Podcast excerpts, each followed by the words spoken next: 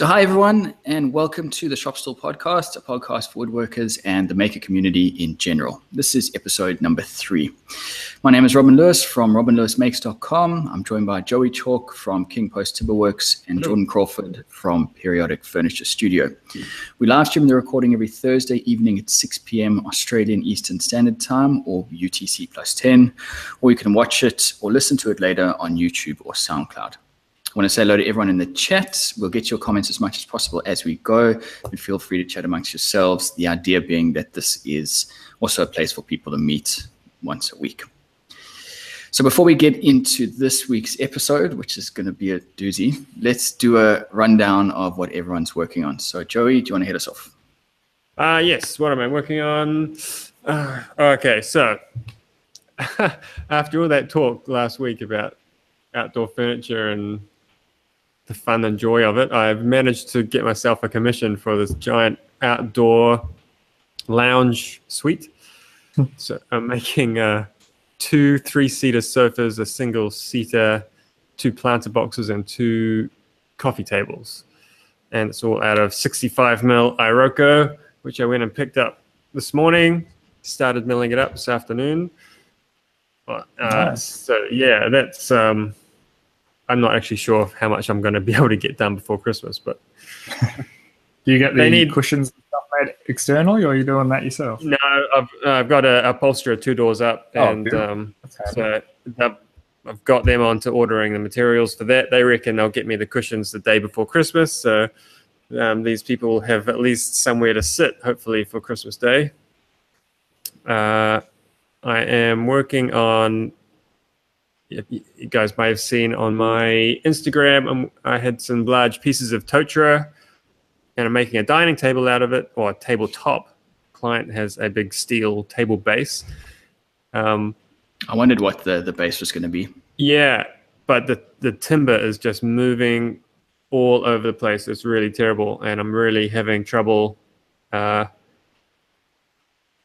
flattening it out, I got to the point where I called the client and said, "We got to change what we're doing. You know, we need to put breadboard ends on this thing. We need to put some extra supports." And he's like, "No, I just want a flat piece of wood." So I said, "Okay, you can. We'll try and screw it down to your steel frame, and that should pull out some of the uh, flat uh, bowing issues, but." Um, who knows what's going to happen over time as this thing is going to keep you know it moved on me 10 mil over the course of a day so. Sure. Damn. Uh, yeah. I'm having trouble with that so that's fun. I've got a couple of other deliveries to make this week but yeah um, that's about it. Cool. Cool. Yeah. Jordan what have you been working on? so this week's been a little bit it, it's a continuation of last week. So the outdoor table, which I talked about last week, was finalized and delivered on Monday, um, which actually turned out really nice. I was surprised. Uh, it was quite a budget thing, so I was just using what I had, and it, yeah, I was really happy with it. And so was I, the client. Can I just butt in there? Yeah. Uh, I wanted to ask, did, well, how did you treat the miters? It wasn't until I saw the mm. pictures of it. I, was I like, would oh, ask that, yeah. Did well. you like epoxy them and domino them or? There is a video coming um, okay. but it's yeah so it's long floating tenons yeah uh, and it's epoxy so it's yeah, cool. double double up yep. of that. Yep. Um, but because of the way it's flat so actually what sits on the base so it shouldn't oh well fingers crossed. Yep. We'll find out. Cool um, on top of that, it's been a real pig of a job. Something that the client just has taken me for a ride on, and it's a big countertop for a cafe, uh, 3.6 meters long, and it was built for a steel frame. And when I get there this morning after an injury, it's oh, we also need to cut a notch out of it for the plumbing. We need to also recess in for a glass washer, and it's I've quoted for a countertop, not yeah, not You're install. Not, yeah, yeah. So yeah. you're just delivering. I'm just yeah. So it's like, well, I've got a few tools. I cut the notch out, and then it's yeah. So I've got to go back tomorrow. Oh, um, try and try and find someone that can come and help me because I can't hold a router at the moment. I've got yeah. to cut this big recess. There's actually a through hole for a glass washer and secure it, and then there's going to be go back again once it's finished installed to do trim because his base wasn't square.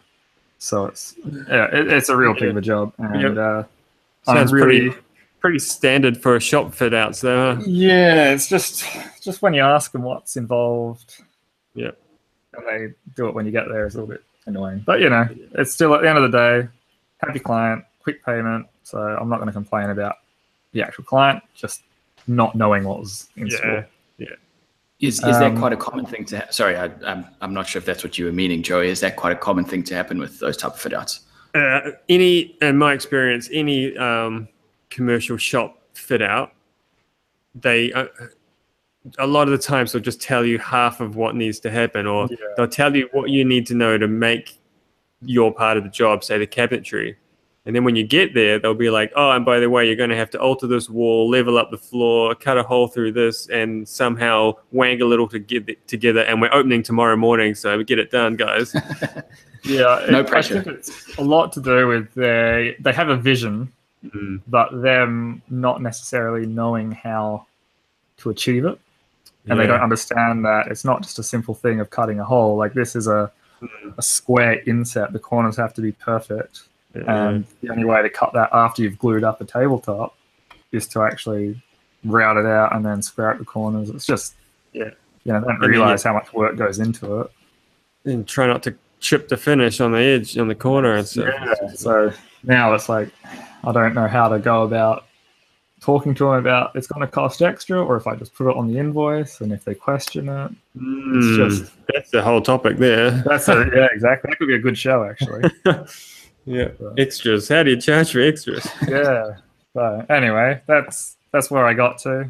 Uh, everything else has been put on hold Yep. for at least a few weeks until I'm back on the go. But yeah, what about you, Rob? Cool.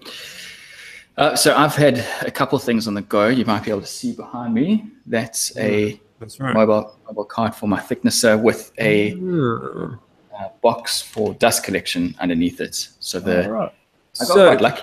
I saw that on Instagram, Mm. and I was like, "How the hell are you going to get the chips? Like, are you going to have you put a, a suction fan in, or does your planer have a blower?" So it and when I bought this planer, uh, everything I read is so, so it doesn't have a blower that I'm aware of. Right. But everything that I read from people said that it doesn't spit the chips out fast enough. So it made sense. No blower doesn't do it. But every time I've used it, I've looked at this thing and thought, I mean, this thing's it's aggressive with the way the chips come out of it. Maybe Yeah. it does. Right. And um, it was only then when I, I bought that bit of hose and plugged it in because I was, just- I was I was trying something. I wanted to try and plug that hose into my little shop vac. It was only when I put that clear hose on that I saw how fast the stuff was coming out. And I was like, you know what, this this must have Yeah, yeah. because it just blasts them out. Unfortunately, the shop vac can't keep up with it. No, no, of course not. Yeah, which I- I didn't- That. Yeah. I didn't know, but like, Yeah. I, did- yeah, I didn't know that. So I bought this hundred mil down to thirty-eight mil like cone. no, it's not. no, the, the chips are pretty big on those. Yeah. So, yeah. So anyway, so on the top of that, uh, the video should be out this weekend. On the top of that box is some furnace filter fabric, right. And then it just blows it in, and, and the air, you know, the positive Right. pressure when it comes cool. out of the top. Yeah, yeah. And yeah, the only thing I'm struggling with is the box is made out of melamine, so it's a bit heavy. Yeah, yeah. Okay. Keeps it But from rocking. I guess the only thing I would say to be cautious of, I mean, it looks like a great setup for anything. wi- Like, how wide does that machine cut? 280, is it? Something like that? yeah, yeah, it's, uh, 285, I think. Yeah. Yeah. So if you were to say put a 280 pine board, especially, the- the straight knives on a planer take big wide ribbons off a piece of pine. Mm. This is a spiral. Uh, Oh, you got Oh, a spiral, have you? The spiral in that little thing. Well, no, no, sorry, it's not spiral. It's helic. Segmented. It's Oh, the so yeah. helic. What? Yeah, it's Helical, not. yeah. It's not the yeah. It's Not a straight knife. So it's the little knives. Yeah. Correct. Okay, well, that's, That's right. good. There you go. You're only going Where to get did, small you, um, where did you find your furnace filters? I, I got online. Okay. Tried to try to look Yeah. for it on at Bunnings. Couldn't see anything. Yeah, so yeah. I'm looking for them as well because I need to cut Yeah. some, some holes and fill them yeah. online. So this is. yeah. So this was a sort of a, my first fo- you know foray into doing this type of thing, and it it's functional. I don't think it's like like a finished product. It, uh, you know, I'll keep it. It works for now. Um, but yeah, so because as I say, I don't have a shop vac. I don't know how you know proper dust collection is. You know, Yeah. supposed to operate and all that. But it'll I'll work. just, I'll just say that when I started out and had similar style planer, the Zito had a large shop vac style vacuum, but it has a 100 mil hose. And I had one of them when I first got a planer, and that thing worked really well. I mean, obviously yours has got a good setup on it, but for other people, if they're looking for a cheap way, I reckon um, if you were to uh, not use the the flexible hose with the ribs in it, and if you could find in some magical place clear like PVC pipe Mm. that's smooth core, but you can also also see if it clogs up. Yeah. That would work even better because then the, the chips would just slide down into the box. Yeah. Uh, it's just hard because it has to go up and down with a cutter. Oh yeah, right. Of It has course. to telescope. Yeah. oh yeah, well of course, yeah, that doesn't help. Oh, you know, actually, I didn't even think of that. So I've set pulled, I've made that hose at the bottom. so I'm probably gonna have to add that more. Um, because I did, I did think about what you said. So at the bottom, the the elbow is PVC. Um, so yeah, basically the the gravity is going to drop it down the hose, and then at the first curve, it's PVC. So it should sort of run a Right. bit smoother. But yeah, Oh, that's cool. It's a cool idea. I like it being all one thing. Yeah, so it's on a so it's on wheels, so you can just sort of push it around, and uh, so I can store it away. So yeah, I'm pretty happy with it. It's I didn't realize how much mess a thickness it makes. So because when I bought this thing, I just put something through it, and it was just the whole shop was just dust. Yeah. Um, so yeah, so I'm quite glad to be having some kind of Yeah. to uh, tame it. Um, but other than that, on that end, I've got a breadboard going. That's a Christmas present for someone. Uh, that's just a small project. And then I don't know if you can see the Christmas lights behind me. Yep. Being being December, I thought I'd, I'd put those up for the podcast. So yeah, So Hey, me. your your fruit bowl yeah. um, turned out pretty cool, Mm. and I'll give you my feedback now that I've seen it. Um, yeah. I think I would have done what you did. Just put some feet on it and made a, a fruit bowl thing, and then, and it wouldn't be till afterwards the same, and I would have stepped back and gone, oh, you know what, that's not doesn't quite look right. Um, and you know, after thinking about it for a couple of days, I reckon what I would have done is got like a a, a block of wood as a base, a plinth, and just put a piece of perspex somehow right in the middle of the uh, of the piece of bark, so it's kind of like set on a bit of an angle, just like a sculpture. Oh and it's just yeah. kind of floating, and you could block one end of it, and the fruit Yeah. would just kind of roll down to one end, and then it would, if it's empty, it just looks like a sculpture, and if it's full, it's full of fruit. But Yeah. um, um, but yeah, that I wouldn't come up. I wouldn't have come up with that idea if I hadn't seen the first go, because I would have done probably the same thing. So Mm. yeah, it's interesting how your perception changes after you actually see something finished. and, and that's why I said in the video it was I, I don't want to use the word frustrating because I guess it's just it's the process, but that's what I saw in my head. I wanted the big chunky legs on the side being very square and angular as a you know you've got the natural piece in the middle, which is suspended by the highly uh, milled timber. So that was my idea. But yeah, I don't know. It was just I really liked it how it turned out, but the the thing I would envision, which would complement it quite nice, is little brass feet. Oh Not yeah, like raised If you- stuff, just, just a little bit of extra detail to it. yeah. A few people said that. Yeah, it needed yeah. it needed feet, not just a not Right. just the flat. Uh, Yeah. you know, things. But I yeah. quite liked it. Well, it's held up. I've left it outside for a cup for about a week now, um, and uh, you know I'm, I'm just waiting for that bark just to crack like that. I don't think it will, eh? But the idea with the dowels is hopefully it shouldn't. You know, it's going to Yeah. keep keep it together. So we'll see. Anyway, um, my fruit bowl is not the the most interesting thing we're going to be talking about tonight.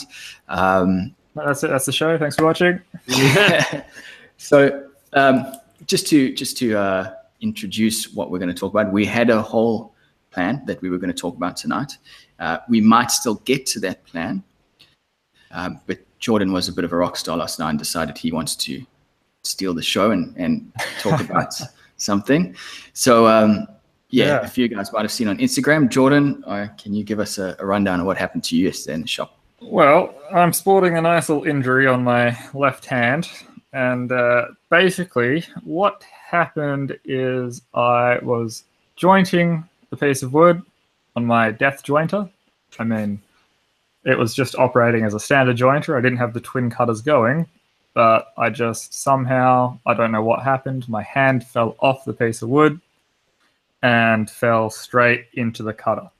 So essentially, what's happened is from my knuckle down to the fingertip, it's cut on a very steep shear angle. So the fingernail is entirely removed. Uh, the bone was about three quarters down to the knuckle, so that's sitting somewhere inside of my dustbin. I was going to Shit, say, the, the bone as well. Oh, the bone's Holy gone. Yeah. Crap! I thought it would have And stopped. Yes. Yeah, and uh, basically, when it when it happened, I knew what had happened. I felt the weirdest sensation, but I didn't really want to know what it was. So I looked down and I saw bone.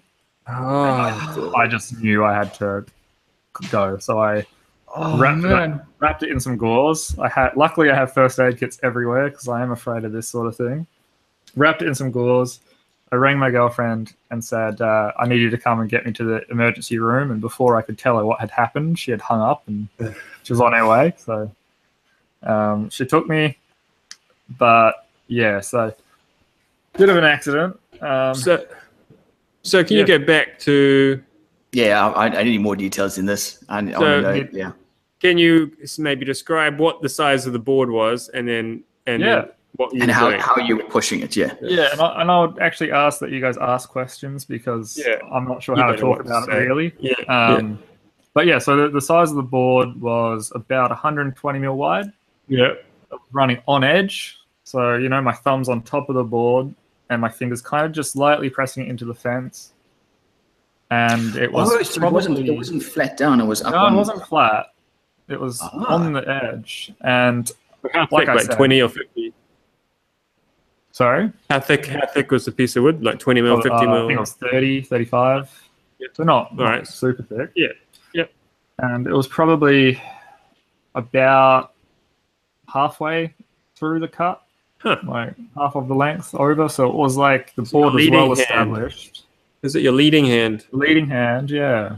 If that slipped off, so your thumb like slipped off the top edge of the board, Yeah, but the thing is, stabbed the blades. the thing is, I think my hand dropped.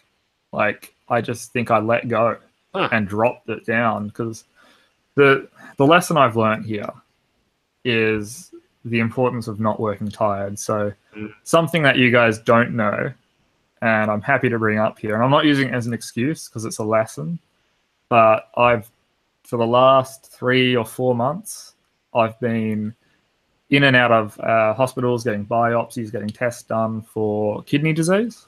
Mm. And, you know, that's obviously taken a toll on me, been really tired. The kidneys obviously affect your adrenal glands as well. Yep. And what I've been doing is pushing through this just utter exhaustion because I thought it's what I had to do. And Yeah.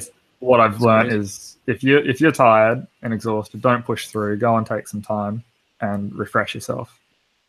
Mhm. Um, I, I mean, it's not an excuse because it was stupid. I did it, but it's the best explanation I can have is Yeah. working tired, working So- distracted. Um, couple of other questions then, which I'm sure someone's probably screaming at. Um, uh, so, did you have the? So, how wide is your jointer? Uh, it's a 16 inch jointer So, were you with at a the? swinging guard. Yeah. So, were you at the back or the front? Like, was the fence? Um, the the fence back? was set probably so eight inches of cutter exposed. Yeah. And then and then the board. So the fence was about halfway on. And I Um, guess so. If you're halfway through the board, the swinging, what do they call it? Like a lamb chop yeah, guard or something. Yeah. Um, so most of the blade is it. Well, I guess I don't know. On my one, the blade it isn't really exposed. If you're cutting it, kind of. I think a big thing with mine, I and this is just I don't know because I can't really recall. It's all a blur. Yeah. But there's a sticky spot in the spring. Right. So if you get if it gets to this one point, it kind of sticks open. Right. It's fine if you go past it or close, but if you don't get it past that one point, it kind of sticks open a little bit. Huh. And I just, I'm guessing anyway that that's where it fell. Um, it was Yeah. into the blade. Or the other thing is, is when my hand fell, I actually pushed the for the cutter forward because I've got this impact injury on my index finger Right. like the tip is is injured, Huh. and we don't really know why. Because there's no cuts, there's no no, uh, there's only bruising. So whether it's only a two knife cutter head, so it may have hit the non-cutting section of the of the uh, whatever you call it, cutter block. Mm. But Yeah, and this one I'm wondering if it went straight through and hit the block, and you got like hammered on the end of your finger. because it was the top top that hit, Yeah. Mm. Like not not the fingertip, but I was also just thinking maybe the way your your hand drops sometimes with those lamb chop guards, there's a little triangle of blade exposed because of the shape of the guard and the shape of your timber. yeah, And I guess it could be possible that just you that finger just got went through, that. just through that triangle, and the other finger's kind of smushed up onto the guard. But Yeah, I- that's what I thought. The impact what you were going to say is that the the board or the board either the board coming back or that guard squeezing it into the fence. That would have. Yeah, I mean that that actually could be it. Is that if this finger hit, it pushed it back and just slammed it into the into the. The, the um, guard did what it's supposed to do yeah, and stop yeah. kickback, and unfortunately, it was.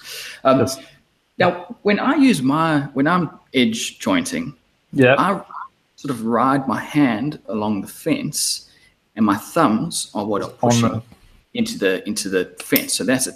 So do you sort of have your entire hand pushing up against the the fence? no. So if if the board is shorter than the fence, I would be doing just like you are. So you know my thumbs Oh, are up on top yeah, of of the fence. course. Yeah, 120 mil. Yeah. But um, because this is that weird fence that I have with the cutter, Mm. it's actually pretty low.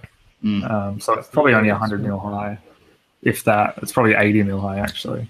So the fence itself is not super duper. and is there so- where the cutter is the the secondary cutter on your jointer? Yeah. Is there obviously is a void in the fence. Yeah. Do you think yeah. that has anything to do with the way you're pushing work through? it does because the the obvious so it, it's basically another jointer just on its side. So Mm. you got the in feed and the out feed, and the in feed side of the fence is set slightly behind the out feed. course. So if I'm using the jointer as a traditional jointer like I was in that case, I've only got three inches, not even, probably, yeah, probably 50 mil Yeah. of the second fence, so the outfeed fence, to press up on to establish Yeah. the cut. So the first Yeah. little bit um, we were going through, So you- really, really at the front edge of the board, which you really kind of only want to be using it as a double. Just you really do. Yeah. Yeah. So I was so a little introduction to what I was doing, I guess, is in order, which is for this countertop I mentioned earlier. The client rang me saying that the wall, which isn't a wall, may I say, it's a podium, it's a, a stud, um, isn't as deep as he thought it was, and I need an infill. And delivery was today. Right. So I'm like, a few swear words going through my head because I'm ready to just call this project done and another thing gets added. Um, and I'm jointing this board. I joint I joint one edge and I go to glue it up and I see there's a nail hole on that edge.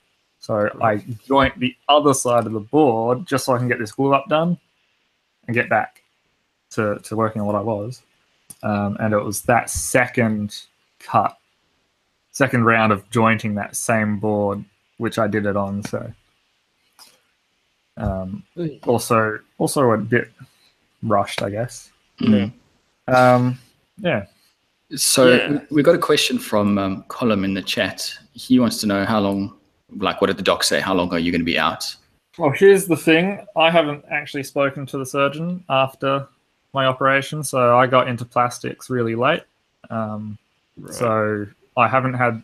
They obviously had gone by the time I was out of my um, like woken up. But I find out on the 13th exactly.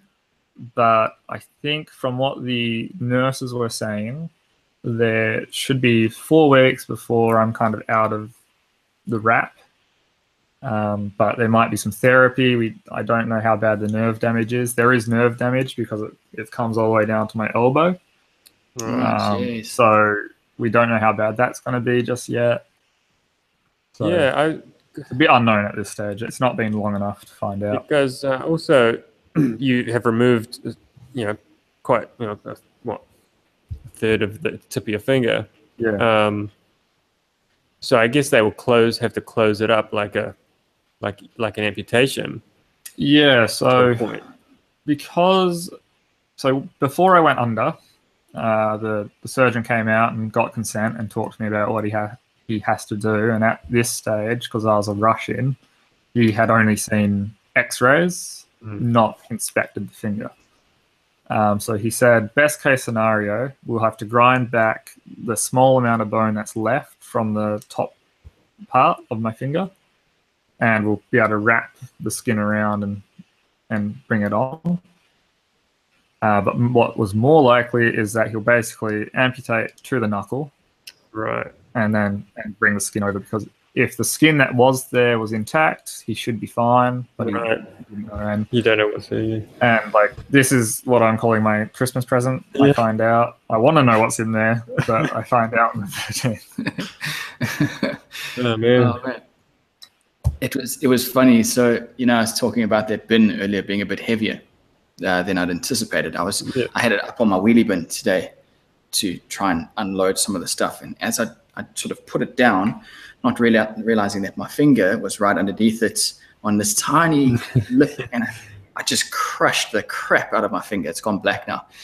Oh, blah blah, swearing, blah, blah, and I, and it, the first thing that came into my mind was your finger, George, because it's the middle as well. And, and I kind of went, well, it's not that bad. I should probably be a little bit cooler about all of this because it's just a little, my nail's are a bit sore. That's it. Yeah. Yeah. Well, I feel pretty stupid. I'm not not exactly uh, proud. Well, yeah, these things uh, are never fun. no. Mm. So right.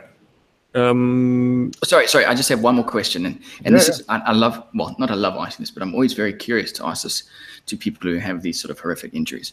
Was it painful in the moment, or is that, or is is it, is it pain not on your mind at, at in that moment? Okay, so painful is no because it felt more like an impact. Mm. It felt like I was hit really hard and really fast, and it didn't have time to kind of register as pain. But when I finally took the courage to look down, then it was painful. It wasn't until I looked at it, and obviously my brain registered what had happened. Yeah. Uh, that uh. it was bad, and I basically I I wrapped it up. I ran out the front of the shop and got my neighbor because I, I don't Right. do blood. Like Yeah. blood and me don't mix. yeah. And I just he was like he was more concerned than I was, I think. But just pa- pacing back and forth until my lift got there, just trying to uh, ignore it because it was it was painful, but I was also in shock. So the pain Yeah. was a, a different sort of pain. Sort of at the back, yeah. Yeah, Um, so like this evening, just before when I emailed you guys, I, I emailed saying I'm not sure how I'm going to go because Hmm. the anesthetic's just wearing off. That pain, I've never felt anything like it. Yeah. It was- That- That's what I was going to ask. Is it is Yeah. it the most painful thing you've ever experienced?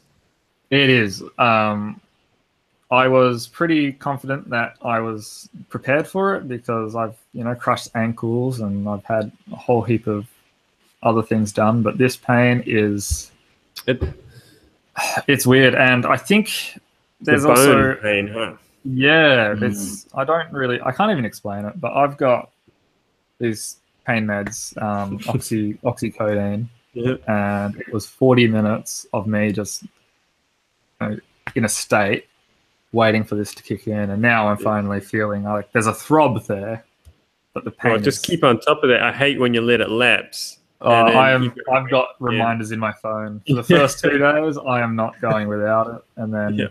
then we'll see how we go with just pan it Panadol. Does the workshop still need uh, cleaned up?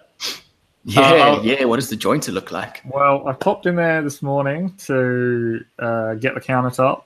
Luckily, I managed to convince my dad, of all people, to take the day off work and help me out. um, and I had a quick look around, and he went in last night because I, I just pulled the door behind me. Everything was still on, music was blaring, um, and he he did a bit of a clean up for me.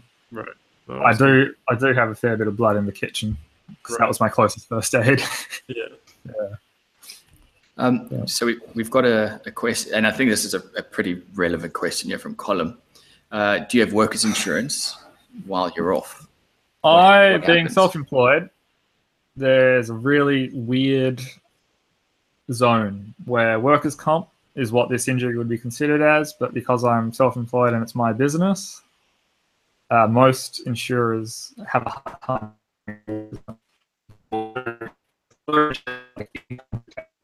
Which I should have got if I had this injury Yeah. that would have been one. protecting me, but I I don't. And all I'm going to say is I'm really lucky that it's the end of the year. This was Mm. my last project Yeah. that needed happening. Everything else can be put off.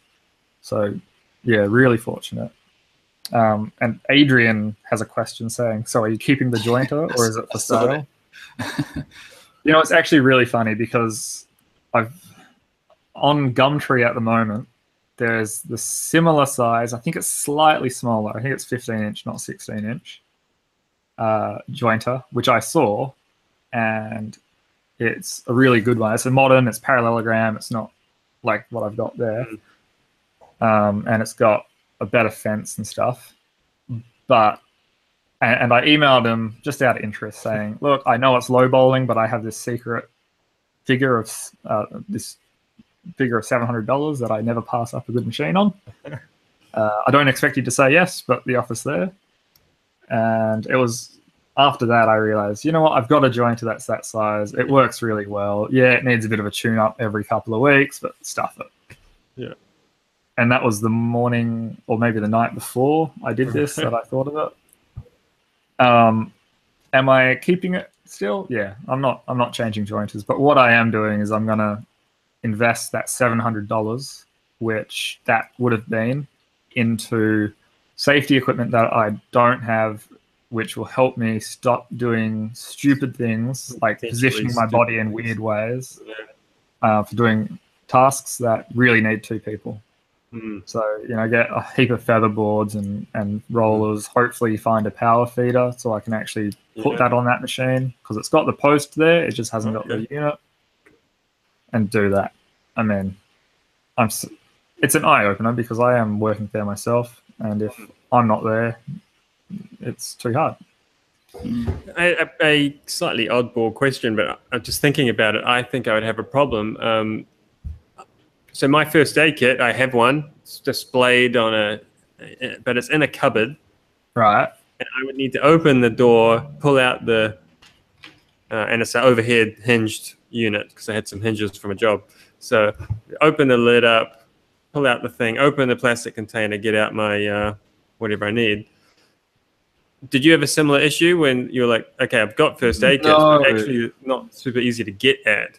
My issue, which is lucky that I was, I raided my first aid kit for gloves the day before because I ran out of my actual nitroglycerin Right. gloves. So it was still open. But my issue, if I did have one, was getting the zip open on my first aid kits because they're a Yeah. zipped bag. Right. And I was obviously one handed and operating Yeah. a zip. Well, that's why I was also just thinking, like, okay, even if I get into my first aid kit, it's like a fishing tackle box. Yeah. um, which I actually put my own one together because I don't like those bags. But even then, you get to your the gauze and it's wrapped in a little bag, and when you're by yourself, Yeah, you gotta you of go tear it open or something, you get blood all over your face or whatever at the Yeah. same time. So just that alone, like it seems like there should be a better way for like like a trauma kit where you can just reach into something and grab some. Yeah, I didn't even think about that. Yeah, Like, like you know, I'm, I keep saying it, I'm incredibly lucky that this is how it worked, and I'm even incredibly lucky in the circumstances that I had it still open and Mm. stuff. Otherwise, it would have been a lot harder. Yeah, that's crazy. Uh, how much were you taking off the board at a time? Well, in, in that. I don't really ever adjust how much I'm removing, so I'd hazard a guess that it's about one, one and a half mil max.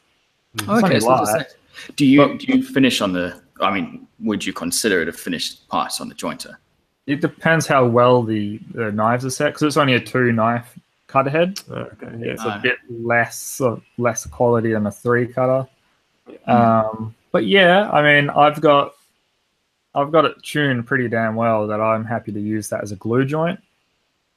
Um, Uh, just out of interest, so I've got a four cutter straight knife jointer, yeah, but it seems to run fairly slowly, and so I, you get the um, still Yeah, the get big- the wave to you it. get the waves in it, and so I find that I've got to go particularly slowly to get a nice smooth joint, which is fine, but it just is I'm standing there for twice as long as I think I should be. Um, so do you think your plane is with the two blade is running fast? I or- know that it runs at 6,100 RPM because I had a tach on it because I'm Okay. looking at getting a helical cutter head for it, Right. and that's the speed they require is 6,000. Okay. Um, yeah, mine's not that fast at all. I'm sure. Yeah. So I might have to gear mine up. I think.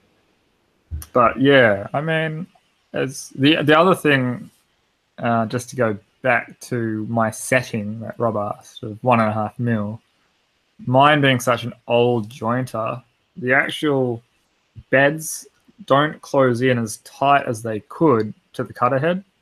Right. So there's actually a there's actually quite a big pinch area in there. It's not as Huh. bad as you know the old square cutters, obviously Yeah. remove your entire arm, Yeah. but because of it just being so old, I Mm. don't think they really had it the casting down as good as it could have been or whatever. So there's probably I'd say a five mil pinch gap in there. Oh, yeah. Yeah. Mine's. Yeah. Mine's. No, mine's probably two mil. I think. Yeah, so still still enough. Yeah. Oh, that's a big question. The, yeah, looking at the first aid question, I still don't have one in the shop. I've got the f- I've just got a fire extinguisher, which Hmm. is probably not That as will help with amputation. yeah, at least if there's a fire, you can get out of the building. Um, but yeah. Yeah. I need to get myself a first aid kit. Even like I've just got a few of the roadside ones, the roadside trauma kits. Yeah. It's got Yeah. gauze, it's got all the band-aids and washers and gloves and all that. And that that's pretty good. I guess the only things that's missing would be the you know, the safety scissors for removing clothing. And it's probably could do with tweezers and eye wash station. That would be the only things that I would add to it. Yeah, I wash. Yeah, my plan's always been just to put my head under the tap because I can't do that. But um, yeah, it's probably not ideal. Yeah, I mean, I've only ever had a few things in my eye, and every single time I've had something in my eye, it's while wearing safety glasses. Yeah, It's I've had similar things.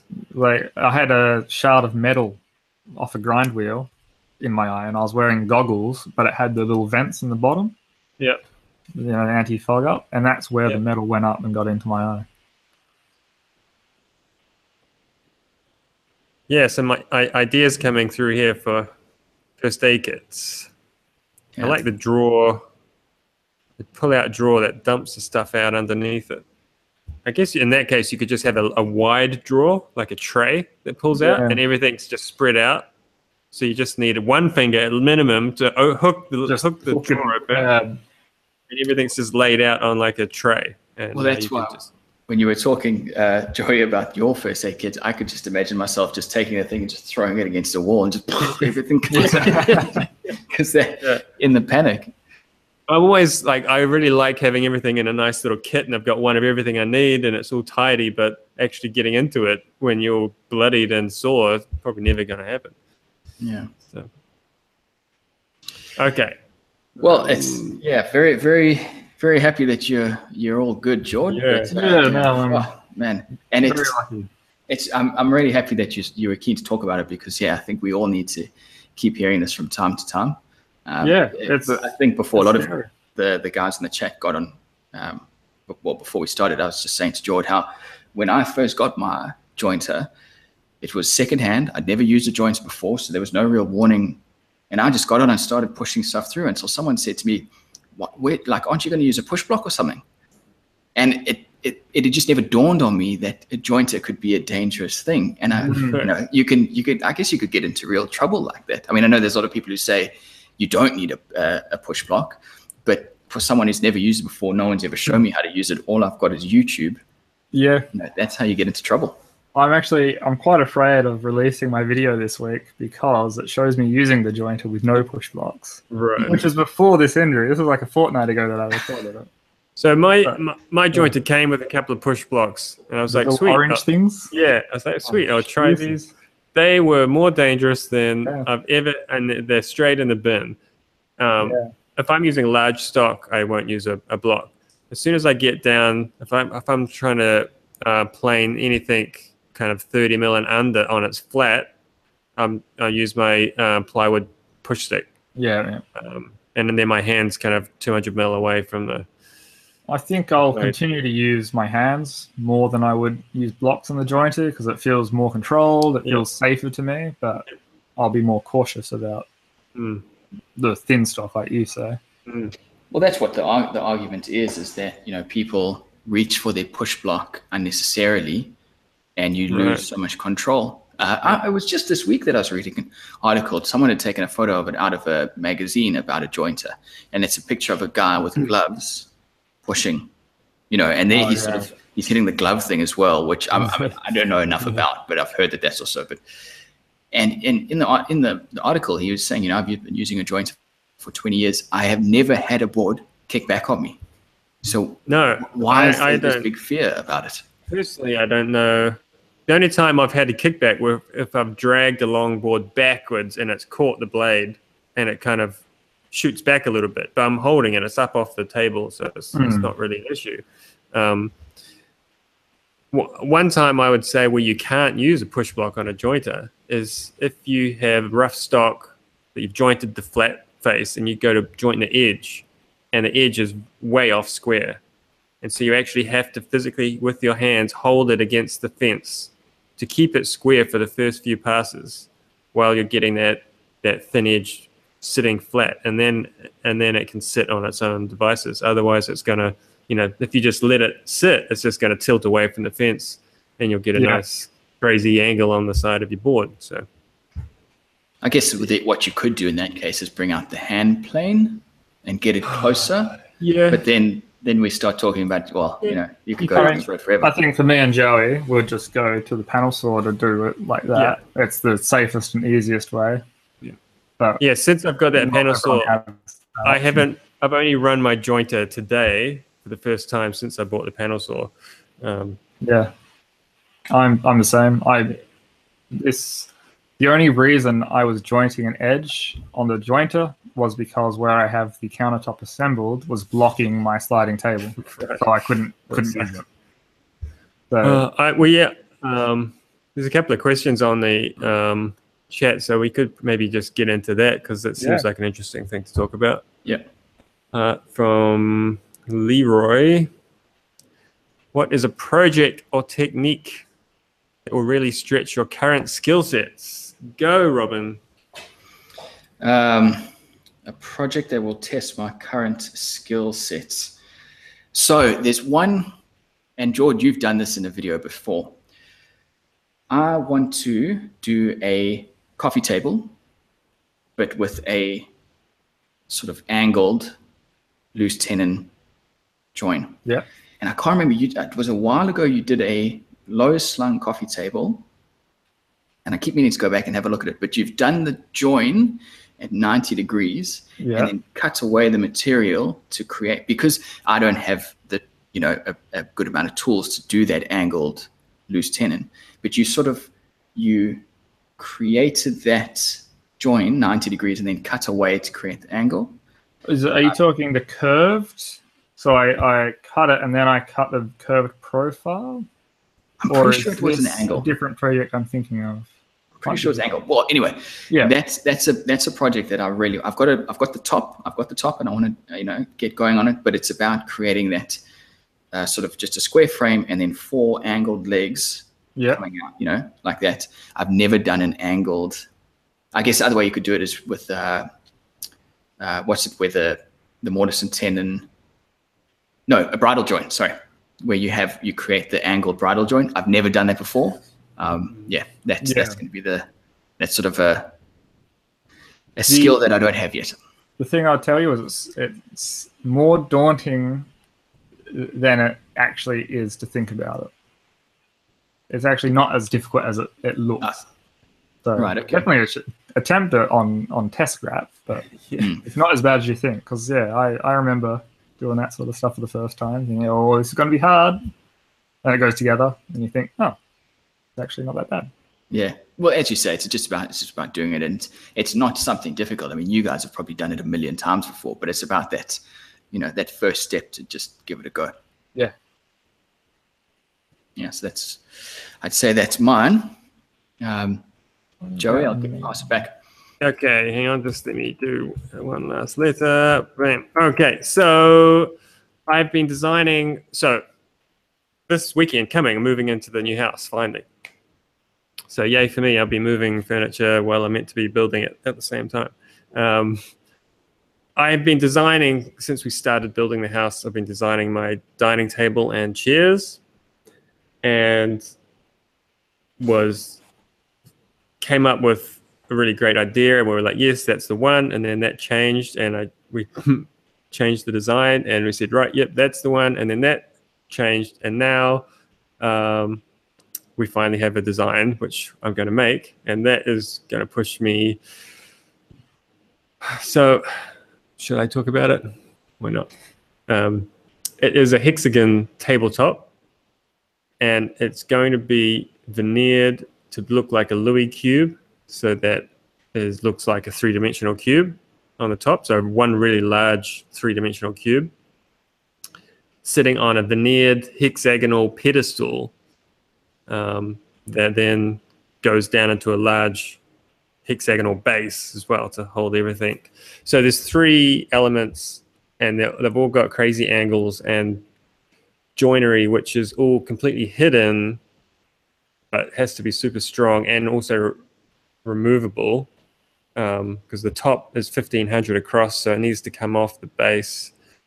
Um, so I'm dealing with issues about um, what do I make the top from, what substrate, how am I actually going to join the substrates while lining up veneers because the only way I can see it at the moment is to glue up the table top upside down so I can screw my bits of plywood together because I'm going to have to use plywood as the substrate.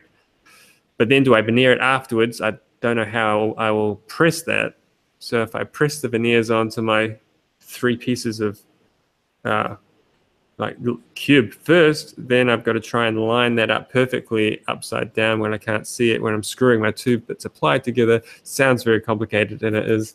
Um, so yeah, very complicated for me. I- I'm not sure that I, I think it is pushing my skill set. I, I've done all the elements of, of it before, but not in one um, job, I think. So, yeah. Now, with these types of complicated builds like this, do you do you plan it all out and then get stuck into it? Because obviously, this is a, as you're saying, it's a fairly complicated one. Whereas if it was simple, you might just just sort of gung ho and off you go. But with this, do you plan out every single step and then get into it, or do you um, do fifty percent or twenty five percent? Or I do I'll say what I do on every job is I plan out what I need what I'm going to make and then I only think about the crucial elements because the rest then just falls into place. So if it's something with angled joinery, I'm going to focus on the angled joinery and then after that everything's relative to that angled joinery and I would have learnt the angles I need to cut and all that kind of stuff. So in this case, I know how to make it. I think the problem is what order do I make it in? And and if I follow a given order of operations, um, is that going to run me into trouble on the next step? Say lining up veneers or trying to press veneers and stuff like that. Um, so yeah, I'm still undecided. Um, uh, yeah, how that's going to work. Hmm. Uh, I have sketched it up on SketchUp in.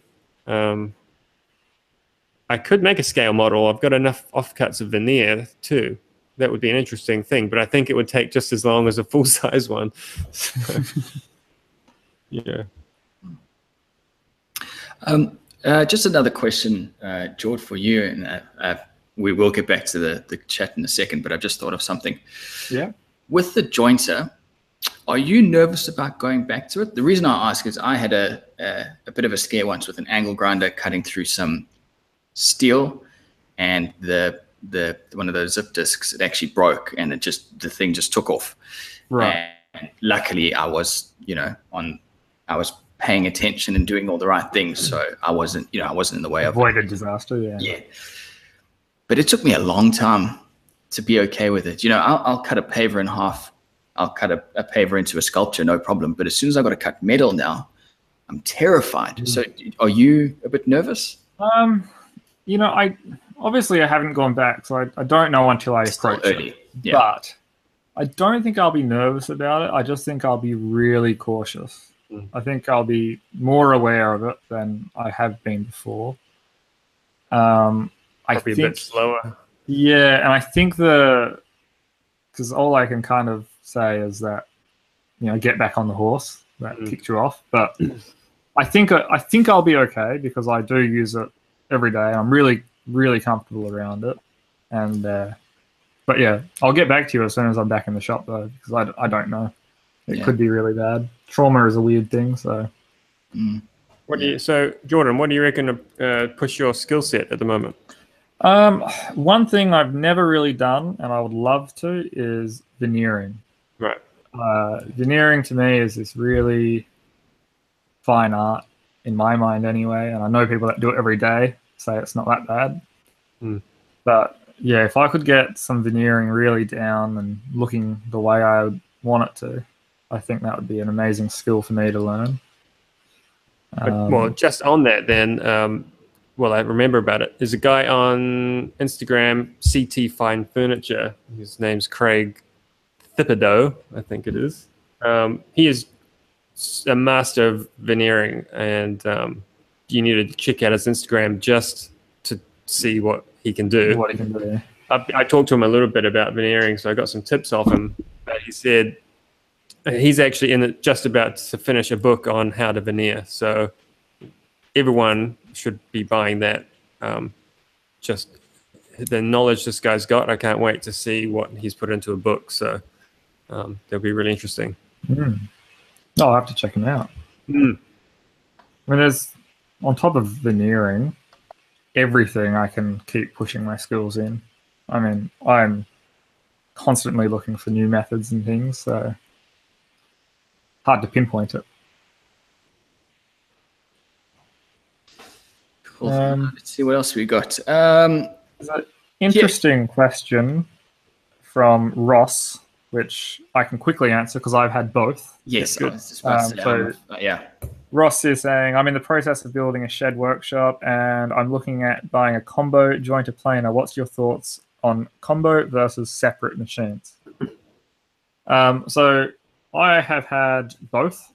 And my answer to you would be it depends on your space because it's more efficient as far as workflow to have them separate. You don't have machine changeover, you can leave them set up and not worry about changing the bed height.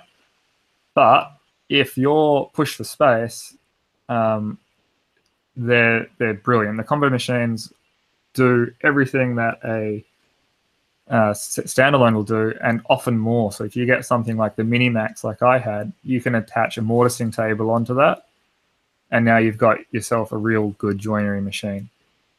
Um, another argument is that for the same price, you can get a 300 mil wide jointer planer combination. But if you're looking at a 300 mil wide just a jointer, you're looking at four grand minimum. Mhm. So you're getting a larger capacity machine Yeah. for actually a bit of a money saving. Mm. Because ideally, you want your jointer to match the width of your thicknesser. Mm. Ideally. Um, It So doesn't if happen can- very often. it doesn't happen often because the wide jointers are so expensive. I've never heard of that, but I guess, yeah, it makes sense. I mean, it means you can you can flatten and straighten a 15 inch wide board Mm. on a jointer and then send it through your 15 inch wide thicknesser. So Yeah. My answer would be it depends on your space, but for workflow, it's better to have them separate. But it's not the end of the world. It just adds a few minutes. And if you're doing it as a hobby, Mm. time isn't really that much of an issue for for most people. It's just when you're, you know, on deadlines. Yeah, yeah. If, if you're doing like a lot of doors, like you've got a whole stack of rails and styles, you want to have one machine set up and the other one set up and have everything, Mm.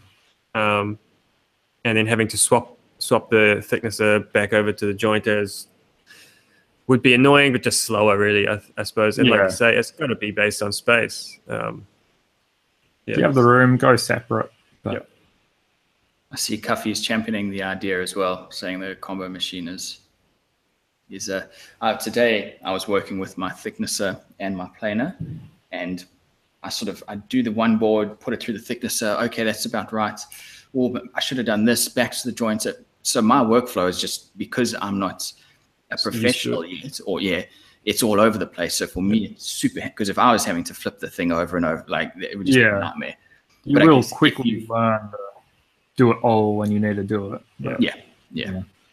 Yeah, well, that gets into the topic we were meant to be talking about is learning lessons Yes. about stuff. you learn pretty quick that when you've got a machine set up, you need to do everything you can think of with that machine set up as it is. Mm. As soon as it's shifted, it- you're never going to get it again. Yeah. Yeah. All right. Uh, let's let's just do one more question, um, and then Okay. we'll and then we'll call it a night. I'm just having a look Mhm. for one. There was one saw one earlier. practice joints. There was one about Yes, the practice joints. That was that was the one that I wanted to to ask you guys. Do you do you still do that because you guys are obviously at a level now where you're pretty sure of what I- you're doing? Do you still I do it? like to say that I practice my joints on the real deal because Mm. um, I've never. I think maybe I've I've cut less than five practice joints in my life, and they're all terrible because I what's I've got no consequence. Yeah, you're not Yeah. really invested in it. that No, much. but so when I was doing, say, a little while ago, I did a big maple chest of drawers, and all the case was dovetailed. I mean, that's there's no practice, there's no warm up. It's just mark it out, think through it, and make it right. Like um, make it work. So if you make a mistake, you've, you've got to learn to fix that mistake. Um, and if you've got a dire consequence, i.e., starting from scratch, um, you're probably not going to make a mistake. You really take your time, and then as you get more confident with the joinery, you can smash things out a bit faster. But Mm. Yeah, I've, I've, I agree with you in completely. Um, I think it was uh, John Haas says the same thing. Uh, there's no, yeah, he just doesn't see the point as well. He's been doing it for for Yeah. decades. The- Um, I've I don't think I've ever done a test cut.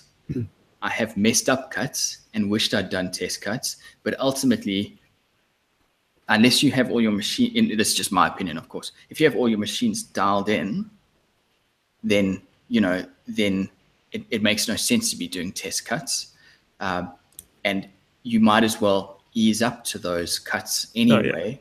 So yeah, I, I just I can't see the need for it personally. I do every now and again, but usually it's more about getting the angle just right. So if it's a design I'm not really have out on paper, I will often cut on a scrap bit of pine and think that it needs to be, let's say for a leg splay or something, I think it needs to be five degrees. I'll cut that in pine Hmm. and then I'll have a look at it in real space and think, actually, I'm going to drop that down. But I very rarely would do it with something that's, you know, mortise and tenon or a dovetail or something. Um, the only time I always am doing it at the moment is I've got a new machine, which is the slot mortiser, right, and I'm just getting used to that. yeah, yeah. so until I'm I'm feeling comfortable on that machine, I will continue to do test cuts and test fit ups. But once I have that confidence in the machine and my setup, I won't be doing it. Someone just commented uh, mentioning Dorian's channel, uh, which I mentioned, I think, last week or the week before. Dorian Bracht, who does a lot of Japanese joinery in his Mhm. videos. And absolutely, if I was going to attempt one of those joints for a job, I would have to run through it. Not so much to to practice the cutting, but to get my head around the geometry of what I'm actually cutting. Some of those joints are so complicated that you really need to actually make one to understand what is happening with two or three pieces of timber. Uh, I think most people can visualize a dovetail in their head, and so you don't necessarily have to uh, practice it to understand the geometry. Yeah, Um, it's pretty And- self-explanatory once. yeah, but when you start getting hidden things happening behind other things, um, and you, you know, it really, you need to actually just smash it out and see what piece of wood goes where. So, yeah. All right. Uh, well, let's let's leave it there for tonight. Before everyone runs off, are we going to talk about what we're watching? Do you guys have anything Uh, interesting? I'm not prepared for this one today. I've been thrown out. Um, Yeah, that's all right. have I Um, got? I can look at my history though. I'm sure there's something. well, while you're doing that, I saw a video by the guy by his channel's name. I don't know if it's his actual name, but it's Olari. He made a. Uh, he's he's quite well known in the the the US. Well, in that whole maker community over there, he made a knife out of a piece of stone. So with a grinder, he cut out the shape of a knife, brought it up to an edge. Oh yeah, I did see that. Yeah. He's- he said it wasn't sharp enough to cut really well, but you know it was it was pretty sharp, and it was just out of one block of stone. And I thought it was just such a such a cool idea with an angle grinder. Just yeah, it was a really cool idea. Um, I will say I haven't had mm, bugger all time to watch anything this week, but I will go back and say go and check out Craig Thibodeau on Instagram. CT Fine Furniture is the handle, I believe. Um, go give him a subscribe. He's got plenty of subscribers, but uh, man, just take one squiz over what he can do, and uh, you'll be hooked. It's crazy. Yeah. Thibodeau. It's a very interesting spinner. Mm. I uh, I think I'm going to let the team down this week because everyone I've been watching is not actually woodworking. Ah, well, This old Tony though. what's old Tony? Yeah, I kind of find I, I watch the a lot of the time watching the woodworking as as sort of work, but then Yeah. I'll, I'll watch other stuff. I, I enjoy um, let's plays, so I'll Right. watch let's play. That's like my my time off. That's my entertainment. Yeah, Yeah. All right. I've just had no time. I'm sorry. That's sorry. good. Sweet. cool. All right, everyone. Well, thanks thanks to everyone in the chat. Uh, it was good to have a lot of the the questions and and and feedback as we go. Um, obviously, keep it coming. This is an interactive show, so it was the questions that we didn't get to tonight, we will do again next Keep week. Um, Jord, hope you uh, hope you make it through Yeah. the next couple of days, um, and that the like a good pain one. Pain doesn't come back too much. Keep an eye on those Mm. meds. Yeah, thank you. It's pretty rough, but we'll be good. We'll be back to the standard sort of uh, episode next week. Yeah. Sweet. All right, so thanks again, everyone. We'll see you next Thursday, same time, same place. Have a very good weekend, and uh, yeah, thanks for watching. Cheers, guys.